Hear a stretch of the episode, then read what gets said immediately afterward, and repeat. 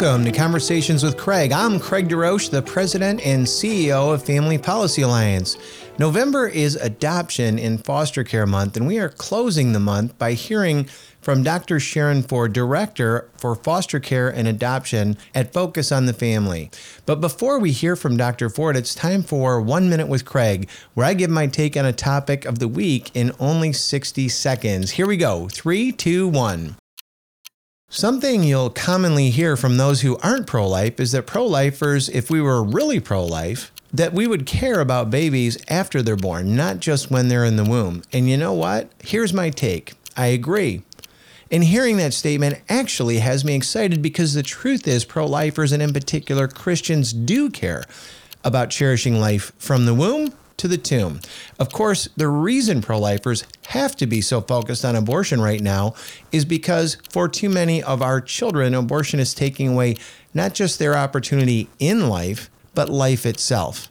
But what about after the child is born? According to the Barna Group in 2013, Christians were twice as likely as any other group to adopt children. We're also more likely to foster children. We have a long way to go, not just in foster care and adoption, but in valuing people overall. In fact, looking out for families and children is a lot of what we do here at Family Policy Alliance. But here's the bottom line to be pro life is to care about a person from the moment they're conceived throughout the rest of their life. That's my take for today. Now, I am pleased to introduce Dr. Ford. Dr. Ford has dedicated her professional career to foster care and adoption services. She spent 30 years in the Division of Children Welfare Services at the Colorado Department of Human Services. She's a former president of the National Association of State Adoption Programs and the Association of Administrators for the Interstate Compact on Adoption Medical Assistance, and currently served as the director for foster care and adoption at Focus on the Family. Dr. Ford is an expert when it comes to foster care and adoption, so stay tuned to hear her words of wisdom. I can tell you, I was personally challenged by what she had to say. We'll be back in a minute.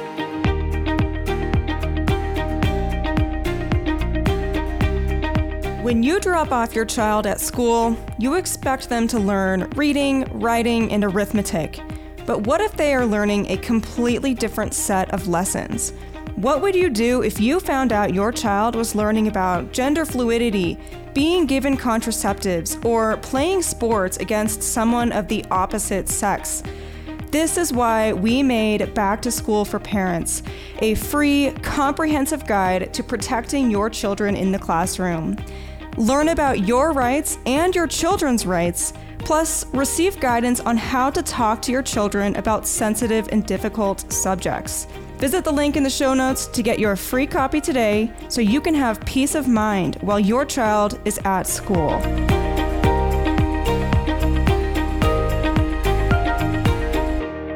We have such a wonderful guest with us here today. Did you know, first off, did you know that November every year is National Adoption Month? This is a an issue that maybe Christians don't talk as about as much as we could. It has very significant ramifications for our culture and, and the families in the United States of America.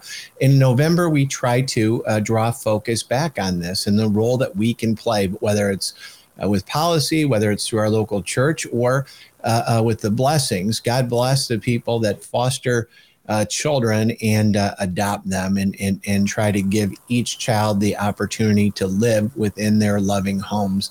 And so um, we have just a wonderful guest, and her name is Dr. Sharen Ford, and she is the um, director of foster care and adoption for Focus on the Family. Uh, for 30 years, she served as the Colorado Department of Human Services in the Division of Child Welfare Services. She's one of the most renowned leaders and, and, and, and, subject matter experts in this topic, and even served as the president of the National Association of State Adoption Programs and the Association of Administrators for the Interstate Compact on Adoption Medical Assistance. Welcome, Dr. Ford. It's a privilege to be with you today. Thank you so much, Craig, for having me on your program. Absolutely, and and um, so paint us a picture. What's what's going on as we're uh, um, celebrating uh, National Adoption Month? Uh, paint us a picture of what's going on in America today. You know, there's two actual pictures that I'd like to share with your audience. One, it is National Adoption Month, and so across this nation, there are children who are um, sitting in courtrooms with their foster families, waiting for a judge to say, This is your forever family. And they get to hear the gavel hit. Sometimes the judge even invites that young person up to um, hit the gavel um, when when he he or she pronounces this is your forever mom, your forever dad, this is your family, um, and there's excitement, and you hear you get to see judges with positive tears in their eyes because they're building family. While the other picture that we see going on in our nation, we see children who are being removed from their birth families, from their caregivers because um, of abuse and neglect, um, sometimes due to drugs and alcohol, sometimes just due to poverty issues. And um, kids are entering the foster care system, and judges are having to make those hard calls.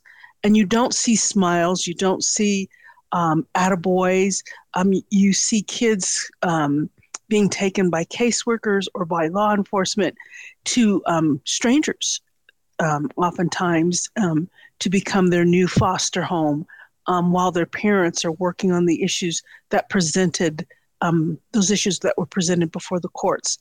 And so um, families are sad, families are hurt, children are hurting. The foster families are just trying to be there to love on the children.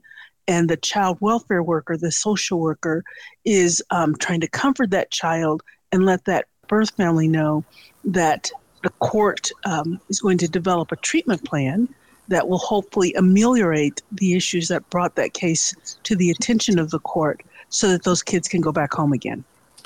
Well, it, it's a, it's a wonderful process when it works. It's a difficult process. It's very uh, hard to, to observe when it when it doesn't. And uh, I'm from Michigan, so one of my old analogies that I would use where I was speaker there um, was um, you know, do you want to have a Jerry Ford situation, or or do you want to have an Isaac Lethbridge or or um, Ricky Holland? You wouldn't know those names. You might know the first, but one was the president of the United States, went through the foster care and adoption system, um, and lived a great life. Uh, uh, chose the right university to play football at, University of Michigan, and I'm just teasing now. Uh, the time that we have, but but um, Ricky Holland and Isaac Lethbridge never had a chance. We uh, lost them you know, in the mm-hmm. foster care system, um, and, and, they died uh, horribly at young ages. And people don't know about um, statistics like we have less than one percent of American children are in the foster care system, but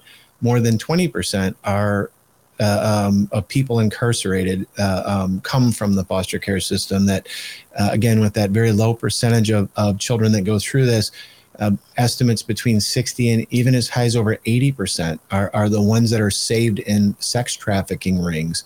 And so while we have these systems, they're not, it, there's a great need, you know, uh, uh, uh, for us to um, shore them up, to pour into them, and, and uh, to recognize um, that, you know, just with our values as pro-life individuals that every life counts. Each one of these kids lives counts and it's worth fighting for. So as a practitioner somebody who's tried to through your career improve these situations um, what do what do we need to know that that we don't know what, what what are some of the breakpoints what are some of the things that are showing progress in america that we could be getting behind to get better outcomes. Again, I gave these big statistics on an aggregate, on a spreadsheet basis, but as a Christian, every single life matters. So if we're saving two, three, five, ten more uh, children, every one of those improvements matters. And what are you seeing out there, Dr. Ford?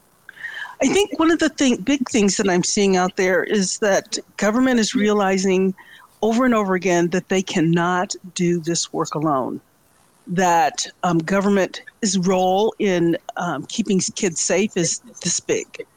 Going in to do the investigations, providing supportive services, but the community's role, the community, and I'm talking about the church community and the larger community, their role is huge as they could step in and you know look at how can we prevent some of these kids from ever coming into the foster care system that the community can are there daycares where kids can be kept safe and at an affordable rate so that parents aren't um, making hard decisions and leaving kids unsupervised at home while they're working two jobs? Um, those children need um, affordable child care. They need reasonable um, child care. And so the community plays a role in that.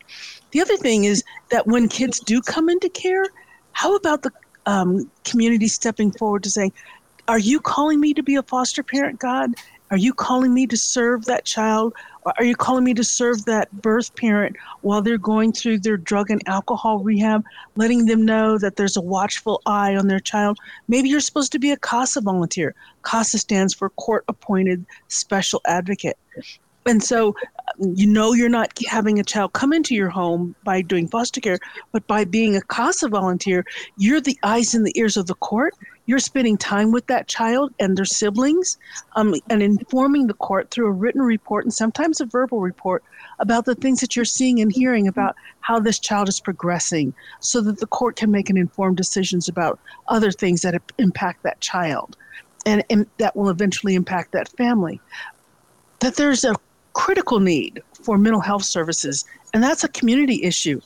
Whether you you know a county-based system or a state-based system for child welfare, there needs to be huge um, supportive services around mental health. We have a mental health crisis going on in our nation, and so we need we need those services for families to be able to access them, so that if they need meds, appropriate meds, if they need to be seeing a therapist, um, several times a, a month, that those services are available um, at a reasonable cost for people to be able to access them so that there's oversight. Um, children need to be in, um, have oversight in schools. And so when kids are missing from school, and uh, you know, I do realize that some families are, are, are called to um, homeschool, but even children who are being homeschooled need to have some oversight, um, knowing that those kids are safe. Um, and so the community ha- being a watchful eye um, it makes a difference because if you see something, just like you might say in the airport, gosh, if you see un, unsupervised luggage, say something to someone. Well, if you see a child who might be, um, looks like they might be neglected, looks like they've got bruises, say something to a credible person, do the report.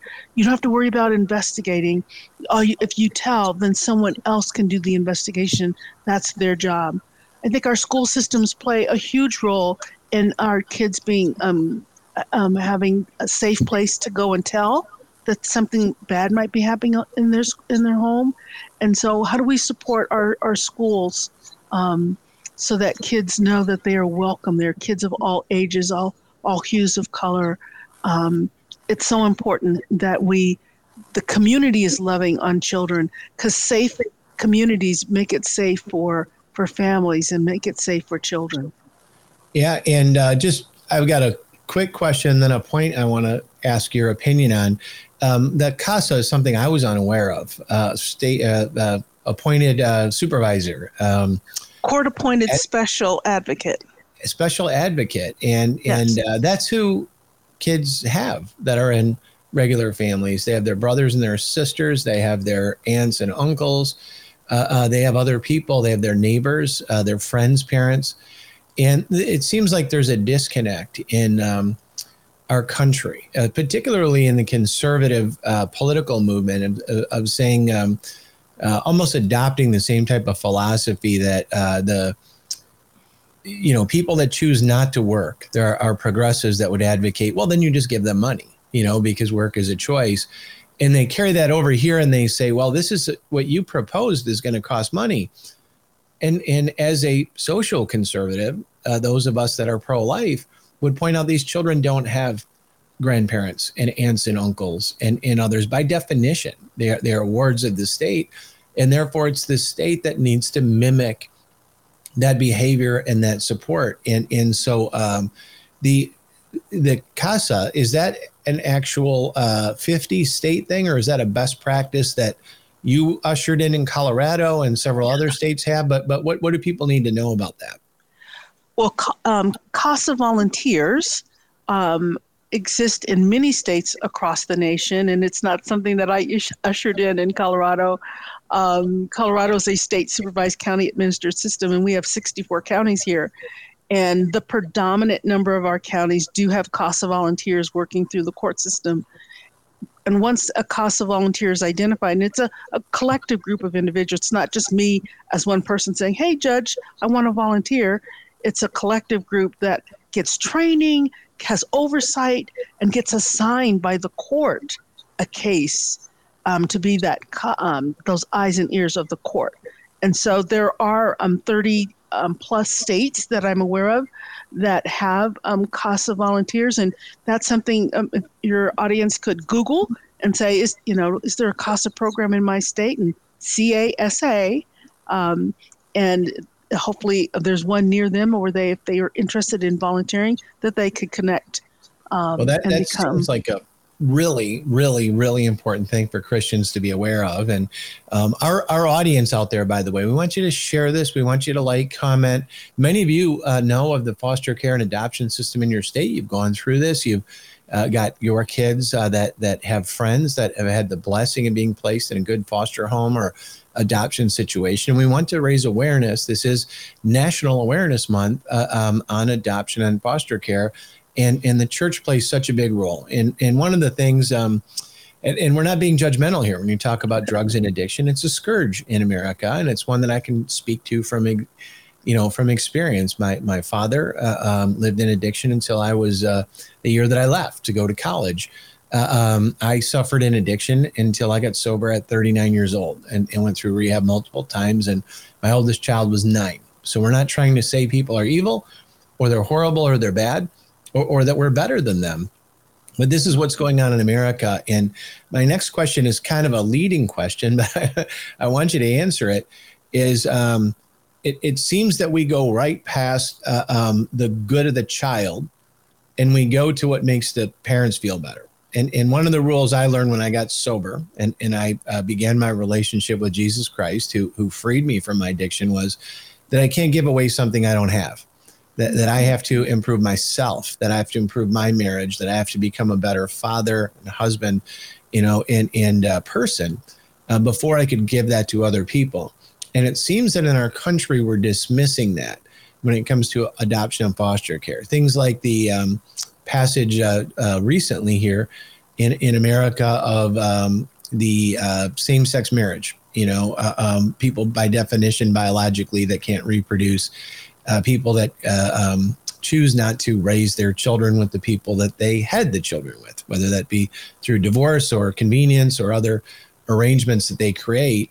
And does that get in the way of what um, you know science continues to show is in the best interest of the child, which is to have somebody playing the mother role and the father role, uh, cohabitating together uh, and pouring their experience and what they do have to give to that child. And and uh, should we be aware of that? Or are there things that we can do? And all my years of being working in state government and and and now working with for focus on the family i have been in awe um, in how a child can be nurtured and loved on and guided by caring people and those caring people have been um, husband and wife. Because the role of being a foster parent the role of being an adoptive parent you're giving to someone who is needy. And um, you we as individuals only have so much that we individually can give in and of our own strength. But then as you mentioned god god pours into us. So as God pours into us, we can then pour into someone else. And so uh, the balance of having a husband and a wife who take turns at pouring into each other, first of all, and then pouring into the child or children that they're caring for is huge, huge. And so when I think about individuals who are single, and I'm aware of many singles who have successfully fostered and successfully adopted, but they had a community around them that poured into them so that they could pour into the child or children that were in that home. Um, I am cons- I have in my career been concerned about um, people who are um, living in an alternative lifestyle, um, and the messaging that they might be giving to a child. We are made in the image of God, eh, all of us, all of us, whether we choose to to own that and walk in it or not. And so, if I'm if I'm caring for a child, what am I sharing with that child? What am I? What's the image I'm portraying to them? What's the information I'm giving to them, so that they can be who they were born to be, who God is is you know wants to equip them to be. And so when my own stuff gets in the way of my doing the right thing by a child, I have a problem with that. And so, um, as we now face in our society where um, marriage is not seen between a man and a woman, um, I, I, I, I wonder and I question and I pray. And I'm like, God, ultimately you're in control. So guide and protect the children who are in homes where there are um, individuals who are living in outside of the bounds of a biblical marriage.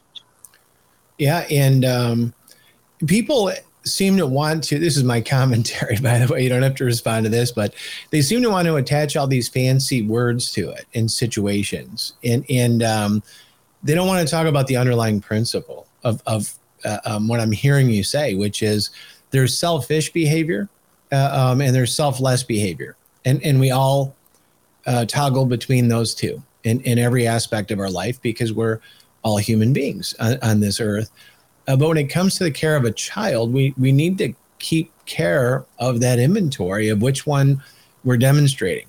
Uh, um, adopting or fostering a child should be a selfless act, not a selfish act. Of uh, um, and and we have policies that get in the way uh, of that, whether it's uh, financial incentives that create perverse incentives for uh, certain people that are not equipped to foster children that that they uh, um, opportunistically look at it uh, to fix their own problems. That would be in the selfish column. People that um, are not willing to give up a habit or or, or um, a, a, lifestyle choice uh, for the benefit of that child. You know that that that needs that nurturing for a, a long period of time, whatever they have left between when they're fostered, adopted until adulthood uh, of modeling um, the family for their benefit. And um, it seems that it's very hard for our politicians to to point that out.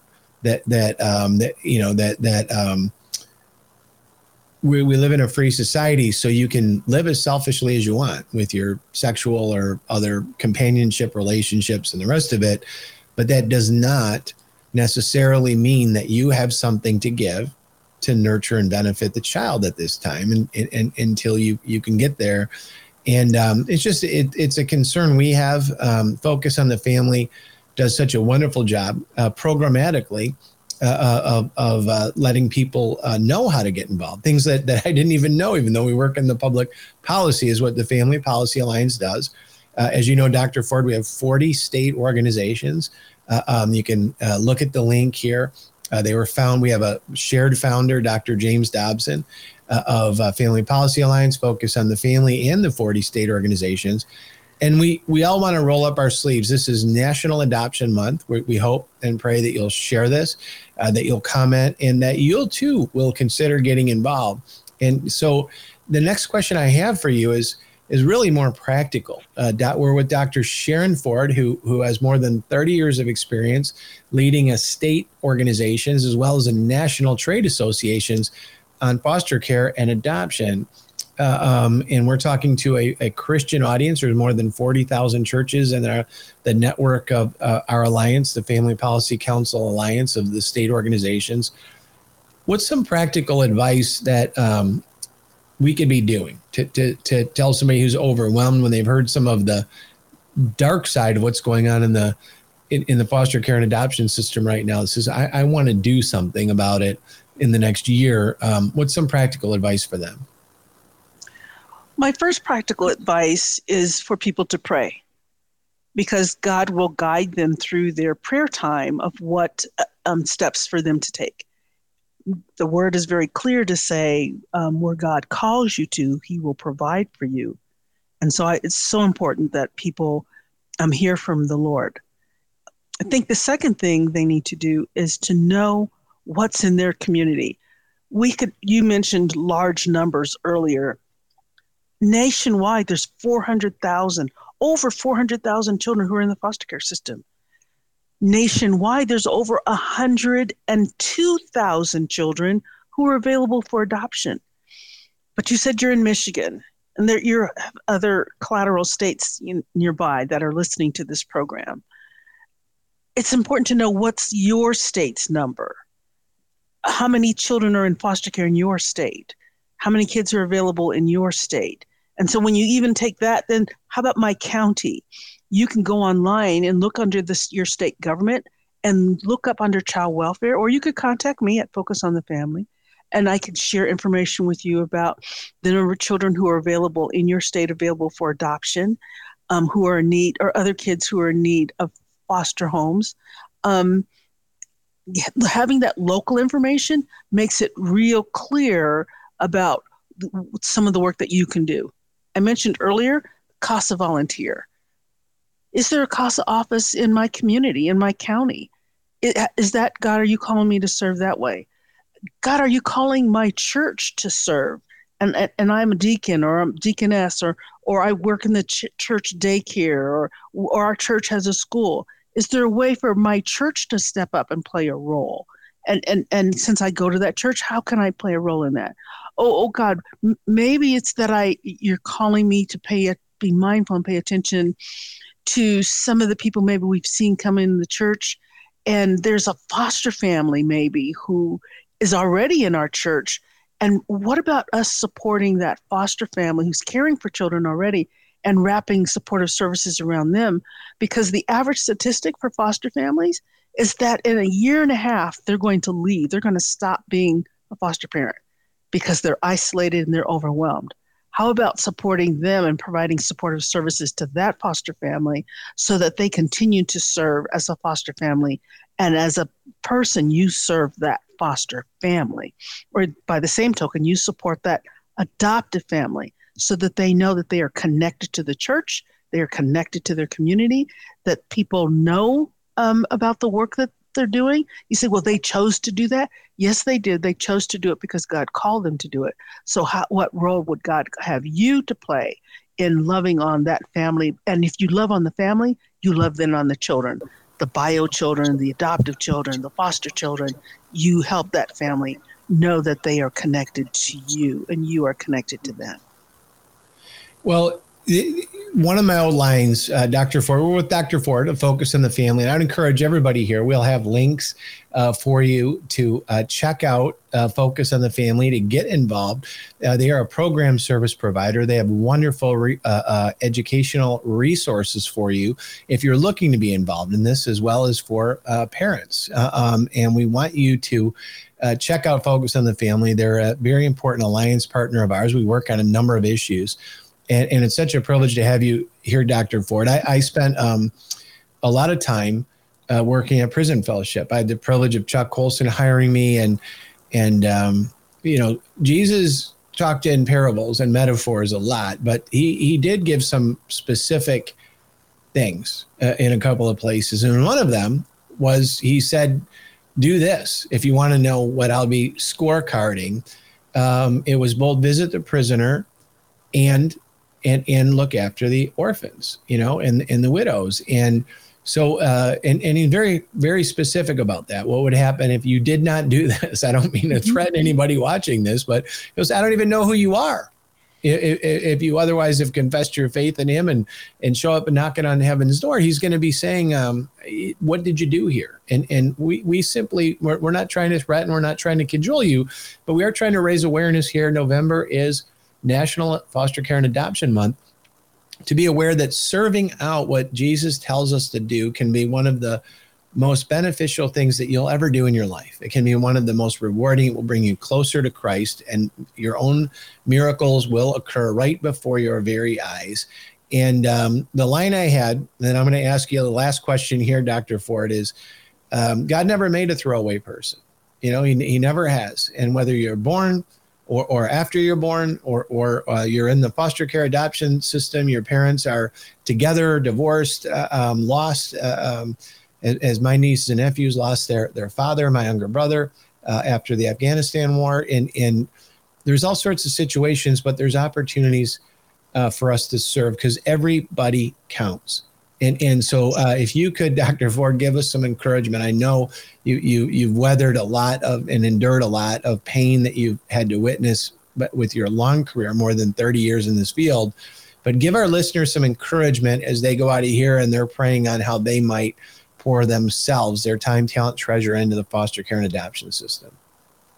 You know, Craig, I am encouraged because um, this is a season of hope as we just celebrated Advent, the first um, Sunday that begins Advent on last Sunday.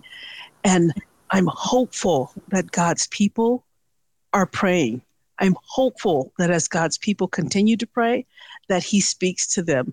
I'm hopeful that as He speaks to them, that they will take action, that they won't sit on their laurels, they won't turn a deaf ear, that they will say, Oh God, you're calling me to this.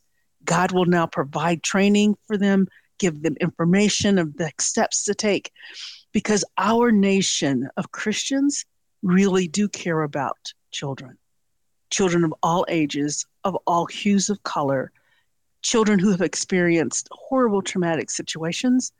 But the people of God hear God's message in Psalms 68 that He sets the lonely in families, that He's a father to the fatherless. And so I know that the body of Christ will stand up and they will take action to love on the least of these in these hard times. And through their love and through their compassion, some of these children will go back home because these families will not only love on the kids, but they'll love on the birth families where these children came from. That healing will happen, that wholeness, that restoration. If anybody knows about restoration, the body of Christ knows about it, right? And so these families who God will call will love on those birth families. Those kids will go back home, and the church will grow through that love, right?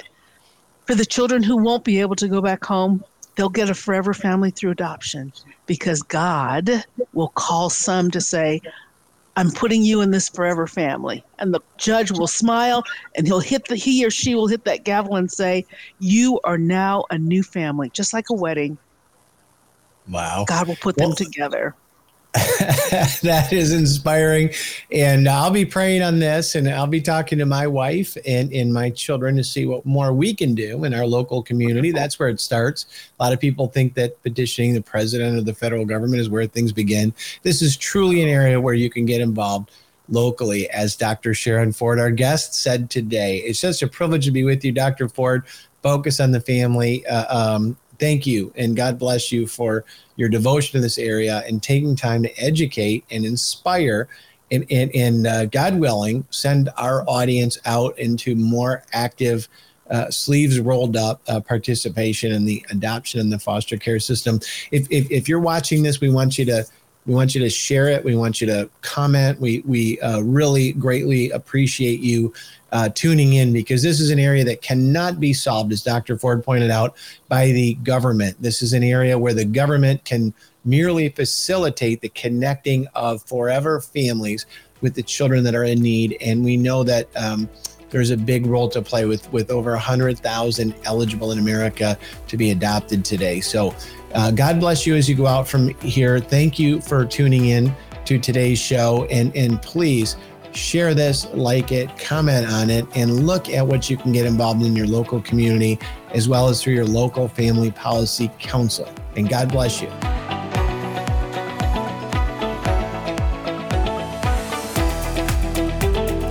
Thank you so much for joining me today. I hope you left as challenged and inspired as I did.